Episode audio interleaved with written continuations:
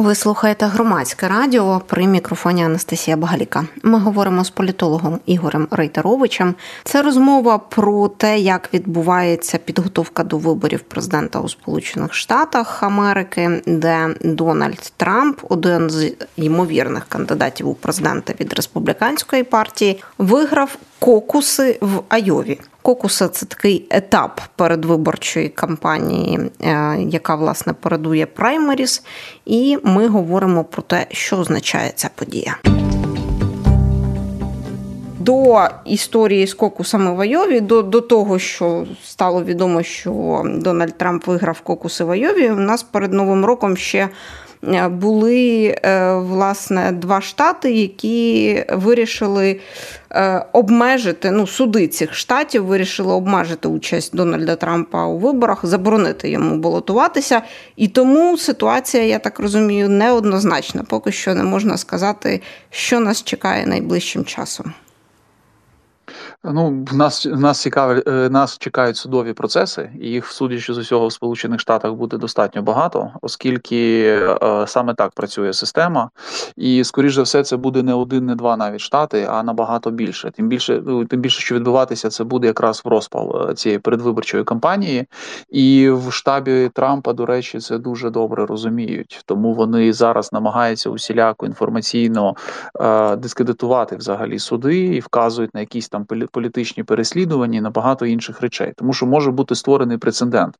Його не було в історії Сполучених Штатів. Якщо окремі е, штати заборонять е, взагалі йому ну брати участь фактично в праймеріс, е, тоді виникає ну вже внутрішньореспубліканське питання питання і проблема, наскільки легітимним може бути кандидат, якщо за нього не голосували ну в якійсь певній кількості штатів, тобто наскільки він може тоді претендувати на номінацію взагалі взагалі від республіканської партії. Звичайно, вони можуть закрити на це очі, вони можуть зробити вигляд, що ну вони не звертають на ці рішення жодної уваги, оскільки це якби громадська така, знаєте, ініціатива. Процедура ж е, праймеріс, вона ну така неформальна, вона не введена безпосередньо безпосередньо в. Законну площину, тобто партії не зобов'язані це робити. Це більше така данина традиціям. Щоправда, ці традиції перетворилися на дуже стійкий політичний інститут, е, від якого ніхто не відмовляється. Тому теоретично вони, звичайно, можуть це проігнорувати, але знов таки тут є певна небезпека, е, бо е, буде постійні сумніви в легітимності його номінації. Раз. А по-друге, ті, які виступають проти нього, вони можуть це використати. А всередині республіканської партії таких достатньо багато. Вони можуть це використати це або взагалі для блокування будь-яких процесів номінування, або оголосити, наприклад, е, ну якусь там акцію протеста у вигляді закликів не з'являтися взагалі на виборах і не голосувати конкретно за Трампа. Ну для нього це буде дуже серйозний удар, тому що виграти потенційно або там ну там гіпотетично вибори, виключно за рахунок власне своїх прихильників, свого ядерного електорату він не може. Ну зрозуміло, що це далеко не весь електорат республіканської партії. А у демократів, наприклад, такої проблеми, якщо залишається Джо Байден, ну просто не буде. Вони підуть голосувати, тому що там немає інших кандидатур і його підтримують. А от у Трампу Трамп важливо дуже максимально простимулювати і тих, хто його не підтримує, що все ж таки вони за нього прийшли голосувати, бо він буде представляти партію. І оця історія з судами може йому дуже сильно ну підірвати взагалі всю компанію і зробити так, що значна частина американців, республіканців, вони просто проігнорують вибори. До речі, про це як головний ризик для нього ну говорили ще десь рік назад, коли тільки-тільки починалися всі процеси, і було зрозуміло, що він буде під судовими переслідуваннями. Тут є ще інше інша е, сторона історії. Якщо е, він буде таки засуджений і опиниться за гратами, а така така ситуація можлива, з одного боку, ну прекрасні в лапках, мабуть, не знаю, американські закони, це не заважає йому все одно продовжувати брати участь в компанії. Більше того, він може навіть перемогти, сидячи за гратами. Це дозволяється. Тут хочеться в в питанні повернутися до кокусів, і ну е, наскільки взагалі показовою є ситуація в Айові? Айова це ж е, традиційно республіканський штат, наскільки я розумію. А е, в контексті того, що там переміг Дональд Трамп на кокусах, то я так розумію, що традиційно республіканський якраз в тому сенсі, в який, в який вкладають в нього прихильники Трампа в цю традиційну республіканськість. Ну, звичайно, штат він завжди там практично голосував за республіканців. Е, там здається, тільки в 70-х роках е, був період, коли там демократи мали непогані шанси. Ну з точки зору вже конкретно виборів. Да? Тобто е, всі виборники, вони, як правило, голоса всіх виборників йшли в копилку від відповідно республіканського кандидата. Трамп просто намагається цю історію подати, що він отримав величезну перемогу. Ну, в плані, що він набрав більше там 50%, і це типу розгром, і це означає, що він точно так же тріумфально проїдеться і по іншим штатам. Але тут є один нюанс, і от е, вони на це спеціально не звертають уваги. Нюанс полягає в тому, що з ним змагалися як мінімум 4, е, ще три, ну їх в цілому було чотири, більш-менш таких е, впізнаваних кандидата, які серйозно підійшли взагалі до кампанії. Один вже вибив. От той фрік, вибачте, я не можу іншого слова підібрати. Романі, да, який там любив розказувати ви маєте про... на увазі. Да, да, да, да, звичайно, який любив розказувати про. Нацистів в Україні, переслідування, значить, православної церкви і інші там дурню різну. Е, він зняв свою кандидатуру, але залишилося двоє інших Десантис і Гелі. І вони, в принципі, набрали не по 2% голосів вони набрали більше. І відповідно, якщо в наступному штаті Трамп вже не виграє з такою перевагою, а в одному штаті він взагалі може програти, бо там сильні позиції у Хелі. Десантіс, наприклад, зійде з е, дистанції, тому що ну зрозуміє безперспективність. А кажуть, що в нього в штабі було ну дуже песимістичні, дуже песимістичні настрої. Чому тому, що вони якраз на перші оці на перший цей кокус вони вбахали дуже багато сил і ресурсів. Він об'їхав взагалі всі дільниці, які були в штаті. Він заручився підтримкою губернатора штату. Ну це серйозний дуже момент. Насправді він залучився підтримкою всіх інших публічних осіб, які були в штаті. Вони не Трампа підтримали, вони підтримали Десантіса, але він програв. Да? І може бути таке, що він вже в другому штаті отримує там вже поразку, займе там третє місце, і взагалі зійде з арени. І от тоді е, вся ця гонка заграє зовсім іншими фарбами, тому що.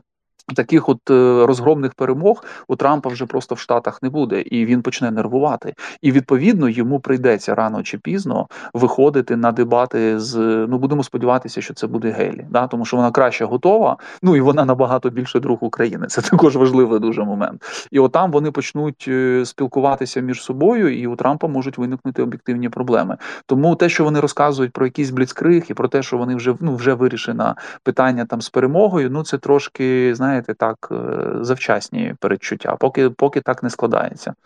Ну і я так розумію, що все ж таки е, залишається ще багато штатів, де все буде складатися, можливо, геть не так, як в самій Айові.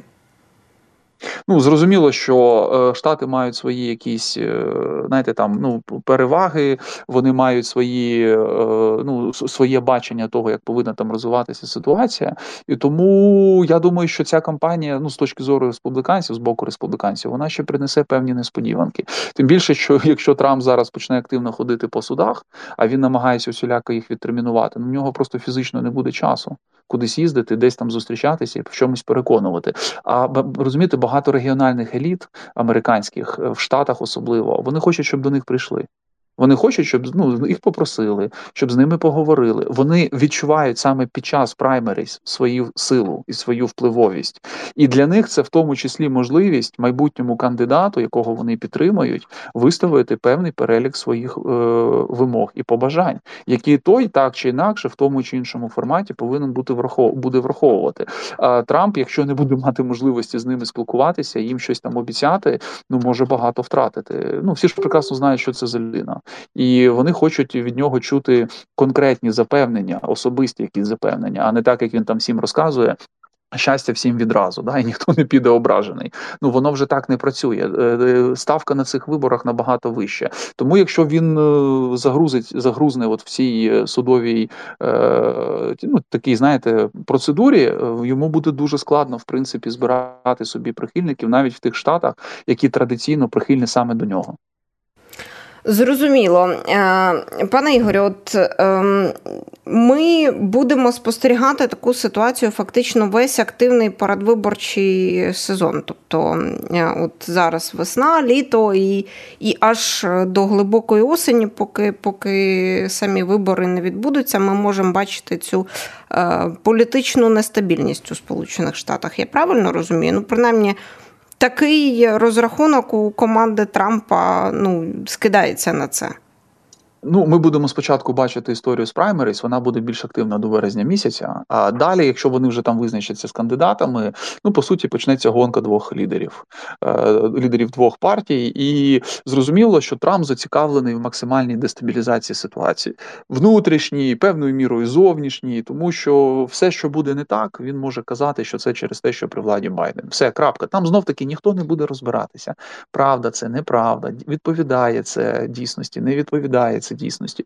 Буде теза про те, що якби не Байден, все було б набагато краще, і він зрозуміло це буде використовувати, і це буде мати наслідки взагалі до всіх тих процесів, які будуть відбуватися в Сенаті і в Конгресі. Тому зараз край важливо до от активної фази цих праймеріс і фінального змагання за лідерство в партії, все ж таки досягти е, певних е, ну угод між демократами і республіканцями, як і з точки зору, наприклад, підтримки України, що нас найбільше цікавить, так і з точки зору власне вирішення внутрішньоамериканських питань, тому що вони з цим тимчасовим бюджетом далеко не поїдуть, і це може закінчитися дуже погано. Причому погано воно закінчиться в тому числі і для республіканців. Отут у Трампа якраз не вийде повісити все на Байдена, бо в Конгресі та більшість республіканська, і відповідно відповідальність за те, що вони не проголосували за бюджет, в першу чергу буде лягати на них.